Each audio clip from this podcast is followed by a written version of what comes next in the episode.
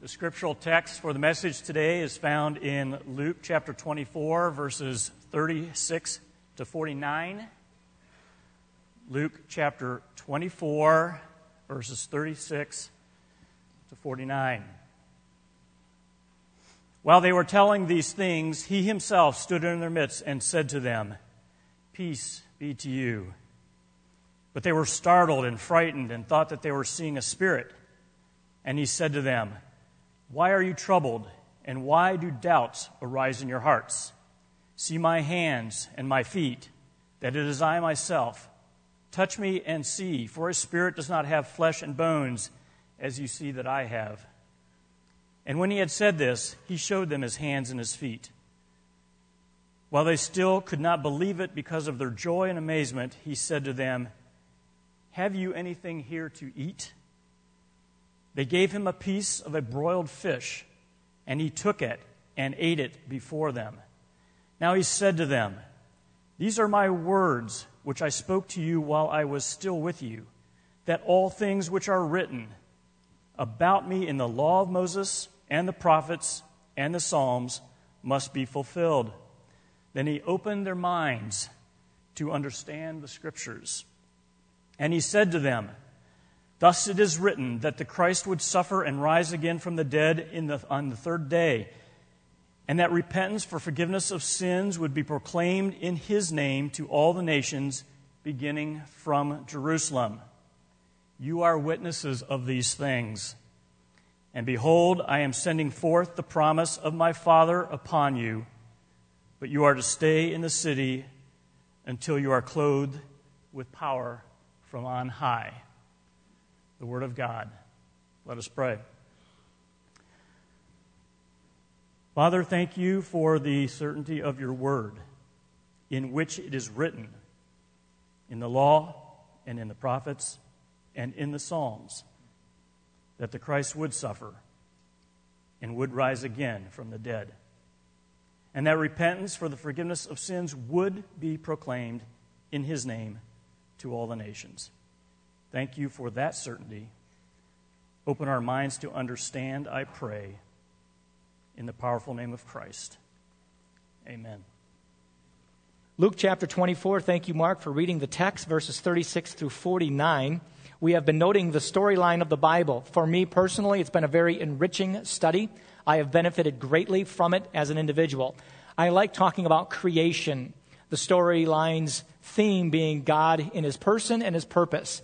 When I say I like the introduction of a villain, I don't like the villain, but I like the story and how God portrays himself as the hero. He is both deliverer and brings deliverance. We have, in a sense, made a mess of things by our own efforts. We are now clothed with shame, fear, and guilt. But God has sent his deliverer and for us deliverance. And we have been delivered in the person and work of the hero from our shame, from our fear, and from our guilt. And the hero has now left us with a legacy. He has left us with something that we as his people are to be doing. The hero has finished the work that has been entrusted to him by his father. He now gives us, his people, the responsibility to carry on the work of proclamation to all the nations. And that's what we will see in this text. This responsibility is part of his ongoing legacy for those who love him to carry out. This is what we as his people, we as Christians, followers of Christ, are to be engaged in. The hero has finished the work entrusted to him by his father. Now he has given to his people the responsibility to carry on the work of proclamation to all the nations. And I find it interesting that even though we acknowledge the story of God we often fail to see how we are living in the story. The Bible is not simply a good story that's found solely in Genesis through Revelation. It is a story that encompasses all of life, and that we as His people are a part of that story. And we have been left with a legacy of retelling the story to everyone, everywhere, at all times. That is our responsibility to retell the story of God's hero of the villain of the hero's work and how he has conquered the villain and has brought to us deliverance from our shame, our fear, and our guilt. We are the means that God has established for the proclamation of his story to all the nations. We are the means. This is the channel, the tool which God chooses to use to proclaim the story to every tongue, tribe, people, and nation. And this is his legacy to us. This work is the treasure that we are to share with all the nations. And you and I must see how we are a part of this one story. And how God, in and through His church, is moving His one story forward.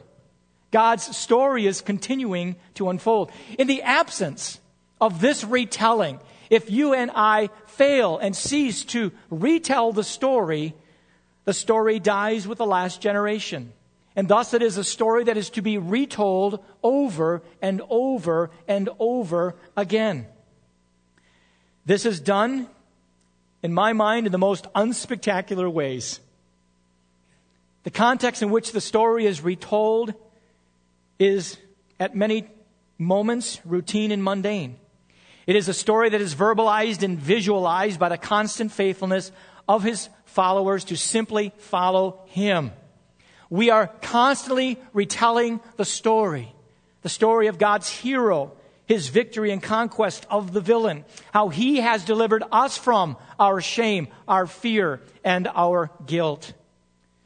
The tapestry of God's story is made up of countless threads, and each moment of every day is a part of that eternal tapestry of God.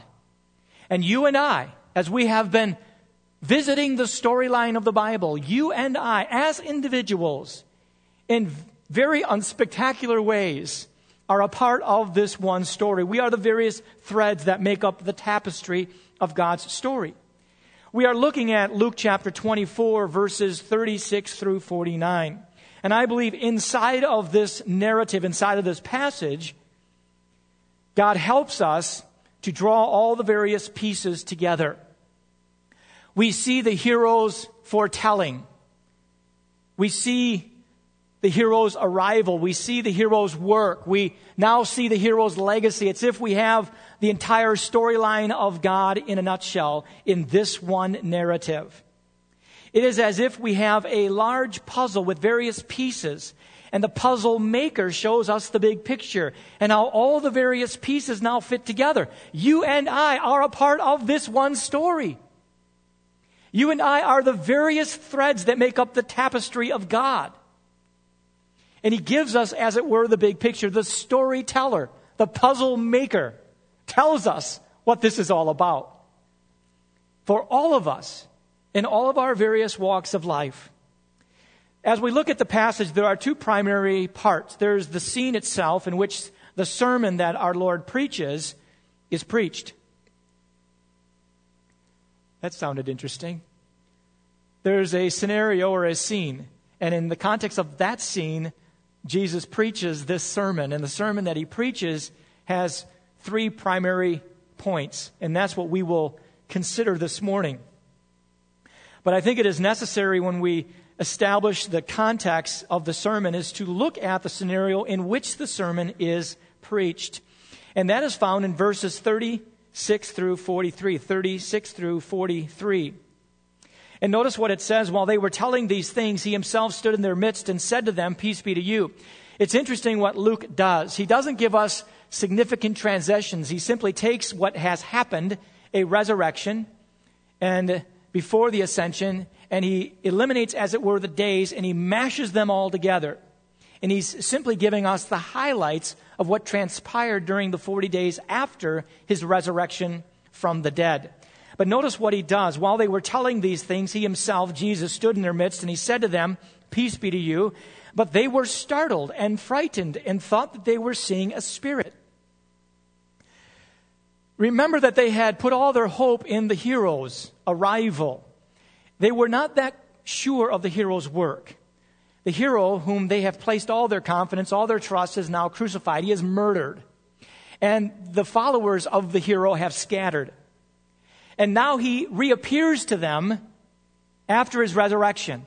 What would our initial response be to that idea?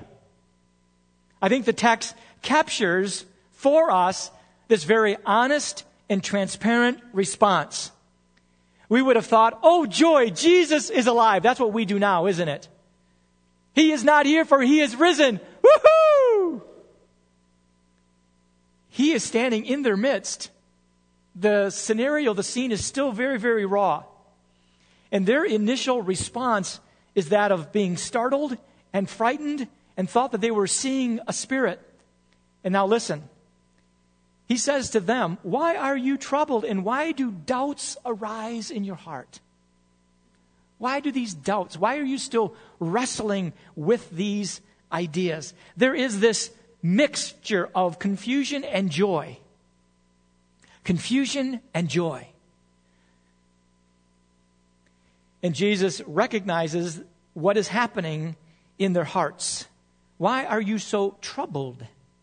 And why do doubts arise in your hearts? See my hands and my feet, that it is I myself. Touch me and see. For a spirit does not have flesh and blood, as you see that I have. And when he had said this, he showed them his hands and his feet. It's as if God once more condescends to the unbelief of his immediate audience. Lord, show us a sign. Well, how will this one do? Steps into their very presence and says, Now look, okay, go ahead. He's not beating them over the head. He's not riding them into the ground. He's condescending. And he's saying, Look, it's really me. It's really me. And when he had said this, he showed them his hands and his feet. And while they still could not believe it, because of their joy and amazement, they were just beside themselves. He said to them, and I find it so interesting. What would, what would he have potentially said to his disciples to perhaps calm them down and turn their doubt to faith. Get me something to eat. Get me something to eat. Incredibly practical, undeniably physical, and it assures his disciples that I am who I have said I am. I am King Jesus. I am God's hero. I am your deliverer and deliverance from your shame, from your fear, from your guilt. I'm the man and there is no other one beside me. And I will prove it to you over and over and over again until finally you believe. And they gave him a piece of a broiled fish. He took it and he ate it before them. A very simple act of communion, a very simple act of fellowship. So, in this context of both confusion and joy, we have the sermon that our Lord preaches, as it were, to his immediate audience. And that sermon has three primary points. He gives them the meaning, he gives them the message, the meaning of the mission, he gives them the message of the mission, and then the mission itself because of the work. What does all this mean? And there are three primary points that our Lord gives to his disciples. He begins in verses 44 and 45 by noting the meaning of his work. What does all this mean? Everything that I have just done. There is a foretelling and fulfilling that is noted in these two verses. Notice what he says. Now he said to them, here's the sermon. These are my words which I spoke to you while I was still with you. What I have said to you concerning myself has come to pass. I have not lied. I am a truth teller. Everything that I have told you about myself has come to pass. And then he says that, and what Jesus said and what the Old Testament has said are complementary. There's continuity between these two ideas of Jesus and the Old Testament. That all things which are written about me in the law of Moses and the prophets and the Psalms must be fulfilled.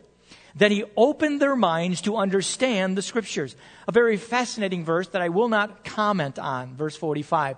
But God opened their minds in order that they would see the Christocentricity, the Christ centeredness of the Old Testament text, the Hebrew scriptures. Everything our Lord is and does is a part of the Bible's story. He proves this by going back to what is already known.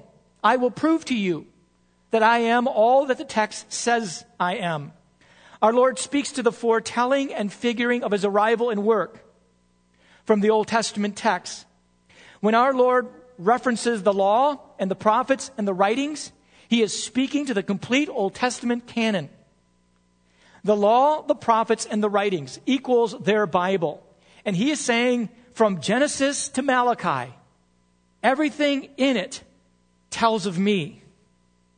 And all that it has told is fulfilled in me.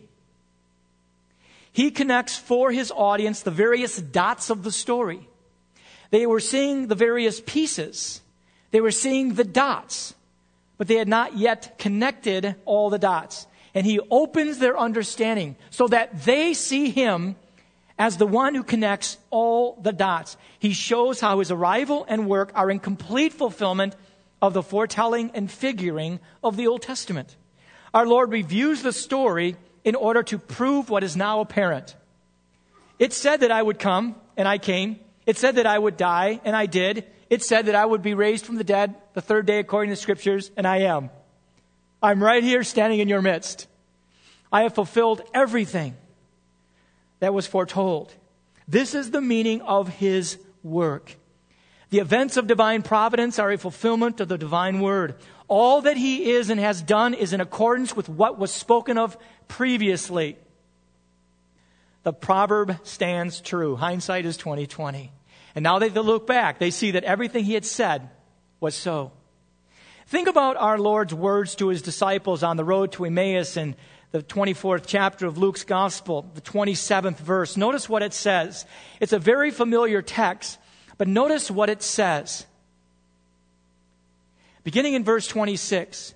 Actually, let's begin in verse 25. And he said to them, O foolish men and slow of heart to believe in all that the prophets have spoken. He's using the Hebrew text. Was it not necessary? Absolutely necessary. And he uses the same idea, the same wording in verses 46 and 47. But was it not absolutely necessary for the Christ to suffer these things and to enter into his glory? Then, beginning with Moses and with all the prophets, he explained to them the things concerning himself in all the scriptures. Jesus is in the text. This is the meaning of his work. When we think of John chapter 1 verse 45, remember Philip's words to his brother Nathanael. He says, Philip found Nathanael and said to him, We have found him of whom Moses in the law and also the prophets wrote, Jesus of Nazareth, the son of Joseph. Remember, John chapter 5 verse 39, Jesus Christ speaking to the religious leaders when questioning his person and his work, he responded by saying in John chapter 5 verse 39, you search the scriptures because you think that in them you have eternal life. It is these that testify about me. Everything from Genesis to Malachi. It's all about me. It's all about the deliverer and the deliverance. It fulfills the prophecy. This is the meaning of his work. For those who have ears that hear and eyes that see, Jesus is the seed of Abraham and the Lamb of God, promised to bring deliverance to his people from their shame, from their fear, from their guilt. This is what he does for us. None who seek him will fail to find him. And none who wish to understand will fail to comprehend. He opens blind eyes and deaf ears. This is what he does. And this is the meaning of his work. But now notice what happens in verses 46 and 47. We have the message. The message is his work. That which you and I are to be retelling is the message. And it is his person and his work that we are to be retelling. That's the story. Notice what happens in verses 46 and 47. And he said to them, Thus it is written that the Christ would suffer and rise again from the dead the third day. It had to happen. It was foretold, and now it is fulfilled. And that repentance for forgiveness of sins would be proclaimed in his name to all the nations, beginning from Jerusalem. That last statement is just captivating. Where were they to start the process of retelling the story? In the very place that it happened. The place where hostility was the highest. That is where you are to retell the story. Who are the hardest people for us to reach? Family. Begin in your Jerusalem and retell the story. Retell the story. Retell the story. We keep on telling the story. When we look at the message being the work that he accomplished, there are three things that help us in this passage. First, the causation. It says that Christ must suffer and rise again. This message is the centerpiece. It is the centerpiece. And I believe that that is what has been established by our Lord in the previous two verses and throughout the entire New Testament. But this message of Christ crucified is the centerpiece of all biblical revelation. It is the death, the burial, and the resurrection of Jesus Christ. It became proper and necessary that the Messiah should thus suffer. It was predicted of him, and all things have happened as it was foretold. What was foretold had to be fulfilled. It had to be fulfilled. God would neither be denied nor defeated. In noting the hero's work, and, and this is what we did last week, we've noted the hero's work. We cannot assume we understand the necessity of his resurrection. In the absence of that resurrection, all hope would be lost. The resurrection is God's stamp of approval on the hero's person and his work. And this is what the hero did. He rose from the dead. The resurrection was the sign to the early Christians that this living God had acted at last in accordance with his ancient promises. All that God has foretold has been fulfilled. and had thereby shown himself to be God, the unique creator and sovereign of the world. Notice how this text plays out. This is the centerpiece of all biblical revelation, and it is what we are to be preaching. It is our story, it is our message that we bring. Christ would suffer and rise again from the dead, and the third day, and that repentance for forgiveness of sins would be proclaimed. You and I have been entrusted with a legacy. A legacy. It's His good name, His person, and His work that we are carrying on. And we are invited to proclaim and to retell the story over and over and over again. Do we know what we are about as a fellowship? Do we know what the ministry as a local church is? Whatever our ministry is as a church comes from God's mission comes from God's message. The centerpiece of all that we do and say is the death, burial, and resurrection of Jesus Christ. And every ministry that we have is simply a retelling of the story. It is His message that is to be proclaimed. As a fellowship, we are to preach Christ crucified, and in His name, the forgiveness of sins. We have, because of Him, the ability to proclaim that people can be forgiven of their shame, of their fear, of their guilt in Jesus' name. And that message is to go to every tongue, tribe, people, and nation, beginning in Jerusalem. It begins right here. Notice the consequence of what Christ did. Repentance for forgiveness of sins would be proclaimed. What I'd invite us to do, and this is what's been a, a really interesting thing for me, is take the statement of verse 47, even verse 46, and place it in the storyline of God, in the story of God. When it says that Christ would suffer and die and rise again from the dead the third day, that's Genesis 3:15. That's Genesis 3:21. That is a fulfillment of the foretelling. And then when it says that repentance for forgiveness of sins would be proclaimed, what are they repenting from? What are we repenting from? We're repenting from trying to cover our shame, our fear, and our guilt by our own efforts. We're repenting from the fig leaves. That's what we're repenting of. Our rebellion against God. That's what we are repenting of. I have chosen my way against His. And once I realize what has happened, I don't go to Him for forgiveness. I try to cover it up myself. Those of us that have had small children, when they have done something wrong, what do they try to do? Cover it up. And what do they do when they attempt to cover it up? They only make it worse. That's what we are repenting of. When you plug this into the storyline, you realize that we are repenting of our rebellion against God and our attempts at trying to cover it up and only making it worse. We repent of our self efforts. And what does God then grant us? Forgiveness of what? The little white lie that I told? The gossip? The bitterness? The animosity? Murder? Thievery? What has God forgiven me of? My rebellion against Him. He has made it possible that my shame, my fear, my guilt has been removed in its totality. And how does that happen? By rejecting my way and receiving His way. That's what we're telling. No matter where we go, no matter to whom we tell it, that's what we're telling.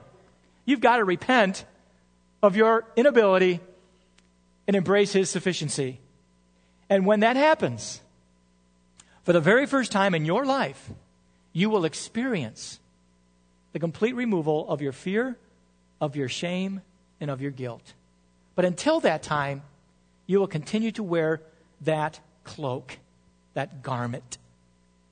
And no matter how hard you try at trying to fix it yourself, you will only make it worse. So we take verses 46 and 47 and we place it in the story.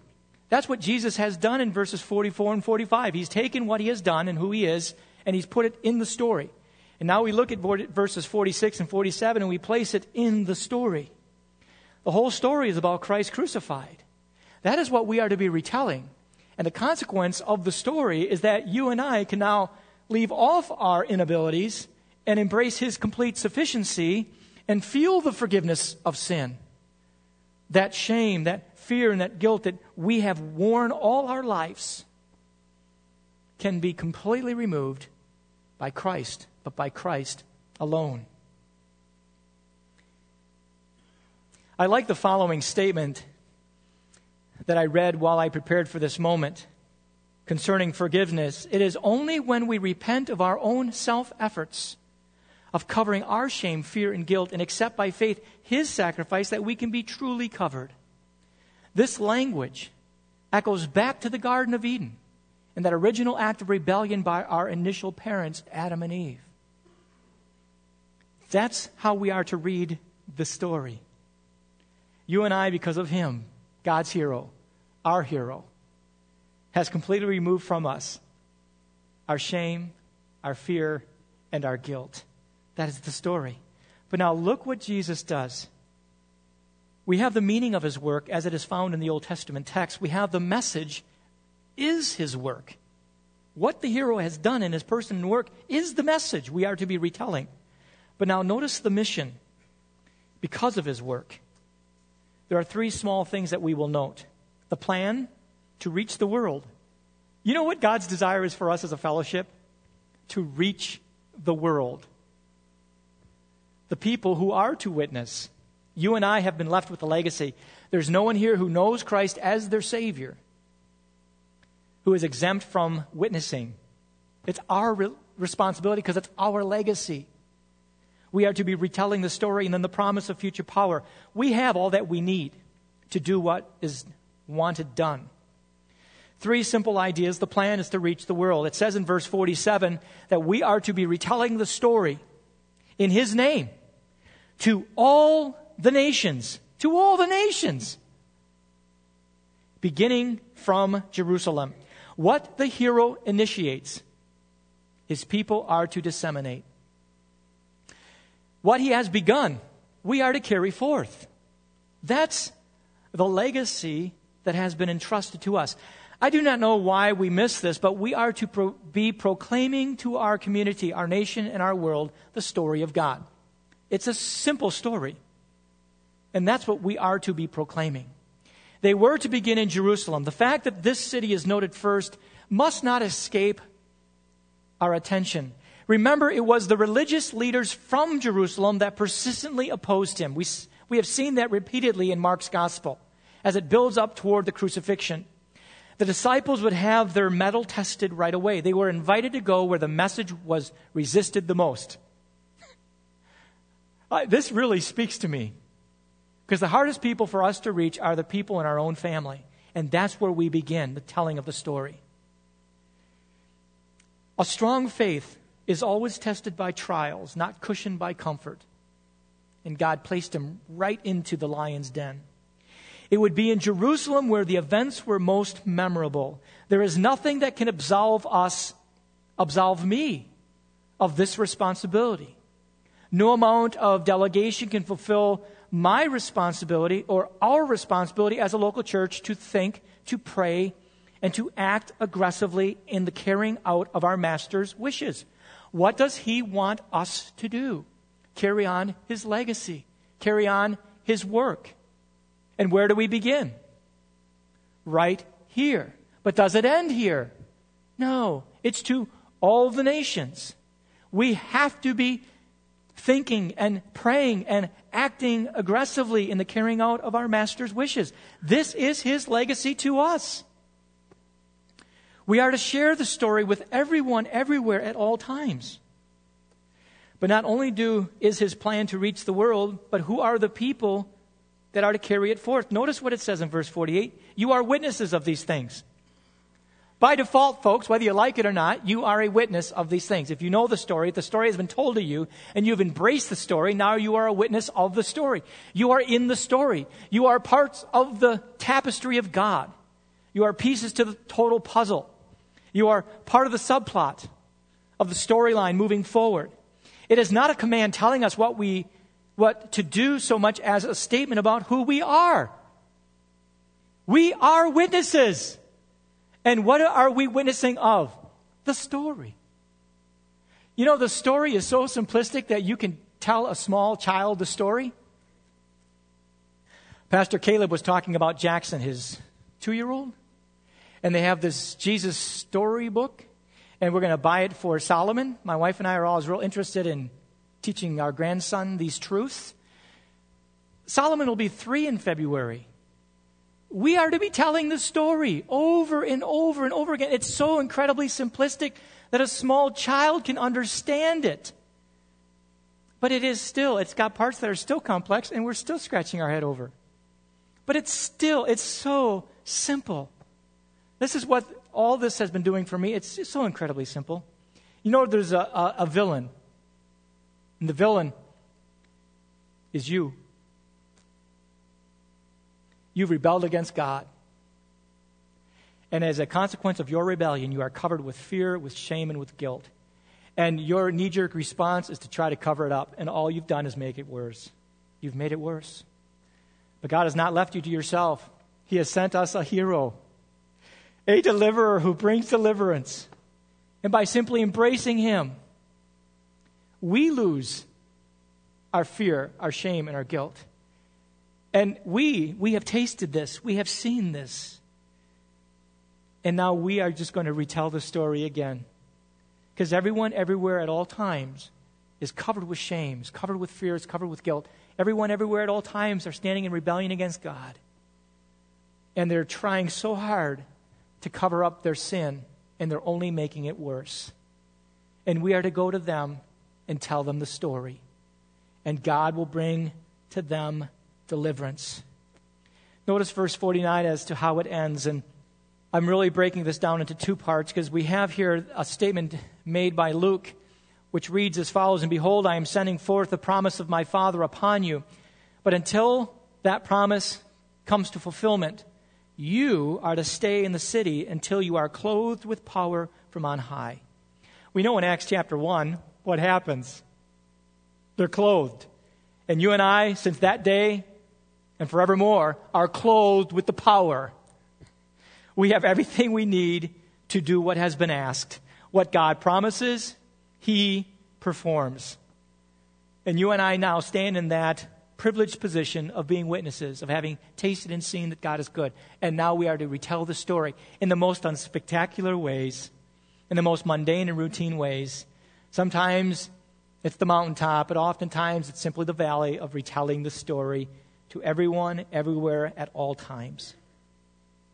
I look at a passage like this, and I've asked myself, and I will ask you these same questions Are we willing, as a fellowship, are we willing to be a part of God's team, God's church, whereby the story is retold to everyone in our circle of influence?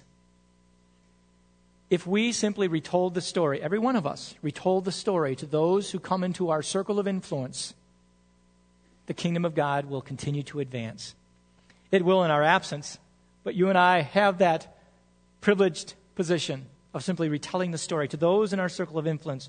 It might be a, a small child, it might be one of our own, it might be a, a nephew, niece, it might be someone in the nursery, it might be a coworker who comes in one day just crestfallen and brokenhearted, and we retell the story. It might be an aggressive attempt by us to go out where it is needed most and retell the story. But are we willing to be a part of God's church, of God's team, whereby the story is continually retold? Are we willing? Are we willing to be a part of a church plant? Locally, nationally, globally. We have to plan and pray and act aggressively. And are we willing? Are we willing to be a church where we are singularly committed to retelling the story? What's the story? It's Jesus. That's the story. And will we begin in our Jerusalem? How might we go about carrying out the legacy? It's a legacy. He left it with us. And he said to us, You are witnesses of it. It's not a choice you make, you are. It's like you're a theologian. You might be a poor one, but you're a theologian. You're a witness. Are we, as his witnesses, are we willing to stay and be a part of this local church through physical ministry and financial support. You might say to yourself, and this is true of me, I am not going to go into another geographical location. And when I say I'm not, it's not as if I've raised my hand in rebellion against God saying I won't go, but I really don't see right now God having me becoming a part of a church plant that's geographically different than where I am currently at. So, am I willing to be a part of this place in such a way that I can empower people to do that? And are you willing? You might say, you know, I don't really see in the stars me going, but I sure in the world can stay and put my hands on the plow and get behind what's happening. Are you willing to do that? Stay, plant, and work to that end. And are you willing to go would you be willing to go in submission to the elders' direction, in submission to this church? Would you be willing to go? I seriously get goosebumps when people say to me, I want to go. Because I'm not going to go. So I need those who will go. And I want them to be as excited about me seeing them go as them being a part of what we're doing. This is the legacy left to us. It's His work. Now, may we unify ourselves around this great work and move forward. We have to look at Acts chapter 1. So, next week we'll look at Acts chapter 1, the hero's legacy, part 2. And I trust that you'll join us for that. We are going to be transitioning into the celebration of the Lord's table, which for me is very, very fitting. That is the hero's work, symbolically represented by the bread and the grape juice. That's the hero's work. This is the hero's legacy. One body, many members, united around him, Christ crucified. We're going to pray, and then after we pray, I would simply ask that you read the meditations and prepare yourself with these thoughts. Our Father, I thank you for the opportunity that is ours to look at the text. It, it's your word, it's your idea, not mine. I look at it and I am simply amazed, often by its. I, I scratch my head at my failure to understand, but I'm also equally amazed at its simplicity. It's simply retelling the story. You don't need a PhD to do that. Just tell the story. May we be faithful in telling the story. Father, as we partake of the elements, may we see the story, and then may we see the consequences of that story, that we as a family are in community around this one idea. I thank you in Jesus' name. Amen.